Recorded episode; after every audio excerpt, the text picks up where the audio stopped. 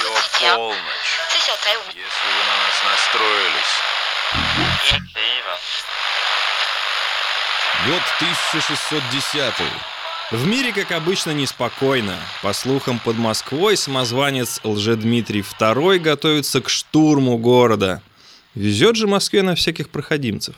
1610-1611. Плавание Гудзона. Открытие Гудзонова залива. Наша история тоже связана с морем. Немного. Во всяком случае, познакомимся мы с ней в Шотландии, на морском берегу, где рыбаки разбирают сети после ночного лова.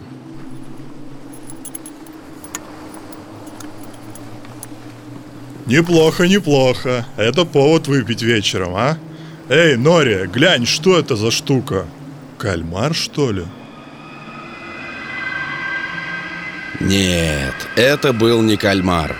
Удивленный рыбак вытащил из сетей человеческую руку. Отрубленную. Причем довольно давно. Швырнув находку за борт и тщательно вытерев ладонь о штанину, он постарался побыстрее забыть об этой неприятности. В последнее время конечности стали попадаться в виде прилова частенько.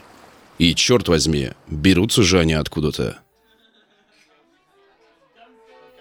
Тавернах судачили, что сам дьявол принялся орудовать в этих местах. Люди пропадали без вести, трупов никто не находил.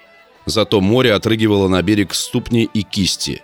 Бедная, бедная Шотландия. Говорю вам, ручища с черными волосами и вот такенными когтищами. Да что я врать вам буду, Ну вы же меня знаете. Местные жители были людьми темными, зато не отказывали себе в удовольствии попугать соседей и собрать благодарных слушателей за кружкой Эля.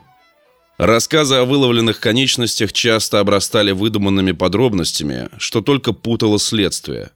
А сказать по правде, оно долгое время и вовсе не велось. Вдруг руки до ноги видятся местным выпивохам. Но вернемся на 40 с небольшим лет назад. В Восточном Латиане в семье обычного землекопа родился самый обычный мальчик, которого назвали Александром. Пойди он по стопам отца, мы бы никогда о нем не услышали, но случилось так, что Александр Соуни Бин прославился на всю Шотландию. Парню всего лишь не хотелось расти в бедности. Александр был непослушным и вспыльчивым, и силен не по годам. Когда ему минуло 16, родители уже отчаялись воспитать из сына что-то путное. А тут и случай подвернулся удачный. Бездельник насмерть зашиб в драке односельчанина, и ему грозила петля. Александр бежал, а его бывшие соседи, да и родители, вздохнули свободнее. Теперь это не их проблема. Бин скитался по хмурой, нищей Шотландии, встречая таких же, как он сам, оборванцев. Долго искать спутника жизни не пришлось. Нелегкая свела его с такой же жестокой и своевольной женщиной. Некоторые даже считали ее ведьмой. Впрочем, как мы и говорили раньше, люди тогда были темные, так что к чему эти подробности? Александр пытался наняться работать на ферму, но правильный и нищий образ жизни был ему не в моготу. Устроив на прощание пожар и прихватив пару нужных в хозяйстве вещиц, пара бежала и скоро нашла приют на скалистом побережье.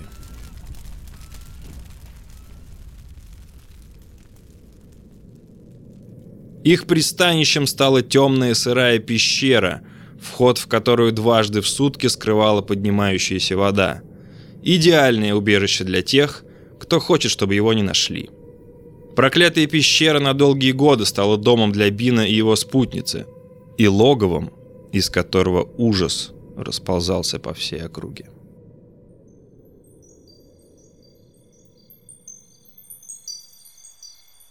Недурно погуляли, правда? Молодая пара поздно вечером возвращалась с ярмарки через лес. Да, но мне немного не по себе. Те кусты похожи на... Боже! Бедолаг атаковала целая банда. Девушку тут же тяжело ранили. Увидевший это юноша ожесточенно сопротивлялся. На его счастье, той же дорогой шла ватага местных жителей. Бросившись на помощь, они обратили нападавших вспять. Стой! Держи их! Разбойников гнали до самого моря. Но тут их как след простыл. Ни лодок, ни плывущих в воде людей. Чистые дьяволы во плоти. Однако нападение не прошло бесследно. Берег стали прочесывать и, наконец, нашли вход в пещеру.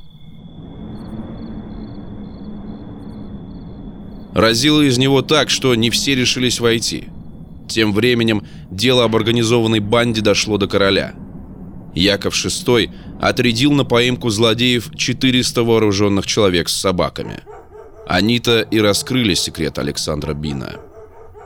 В темной сырой пещере он и его возлюбленная могли только мечтать о беззаботной жизни, денег от этого не прибавлялось.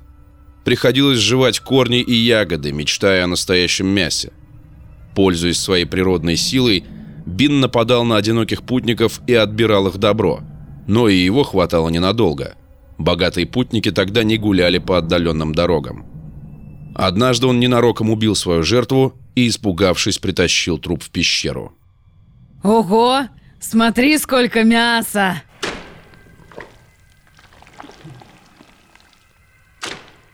Возможно, именно с этих слов началась история легендарного шотландского каннибала Александра Соуни и его клана. Бины жили и плодились здесь же, иногда приводя в семью людей со стороны, но не гнушались и инцеста. Скоро почти 50 ртов ежедневно просили пищи. Шайке приходилось регулярно устраивать засады на одиноких путников или небольшие группы людей. Так на стенах пещеры стало появляться вяленое мясо. Что-то засаливали в бочках, кисти и ступни хозяйственные бины выкидывали, больно костлявые. На полу кучами сваливали добро, одежду, оружие, обувь и редкие украшения. Все это нашли отправленные Яковом стражи порядка. Неверный свет факела выхватывал то одну омерзительную деталь, то вторую, то лужу чего-то черного, то полуобглоданное бедро. Многие не выдерживали и, зажав рот, спешили к выходу из пещеры, где бинов связывали и усаживали на траву. Никто из них явно не понимал, за что их задерживали, и до последнего продолжали сопротивляться. Легались, плевались, пытались укусить и сыпали проклятиями. Всех каннибалов жестоко казнили через несколько дней. По легенде, правда, выжила одна из дочерей Бина. После того, как страшная новость о поимке клана разнеслась по округе, соседи узнали о ее прошлом и повесили девушку. Дерево, на котором это было сделано, жители города Герван до сих пор показывают как достопримечательность. Злополучную пещеру Бенненхед, кстати, тоже можно увидеть. При том, что сама история ужасного клана Бинов, скорее всего, сборник отдельных историй, а не редких в те времена случаях каннибализма.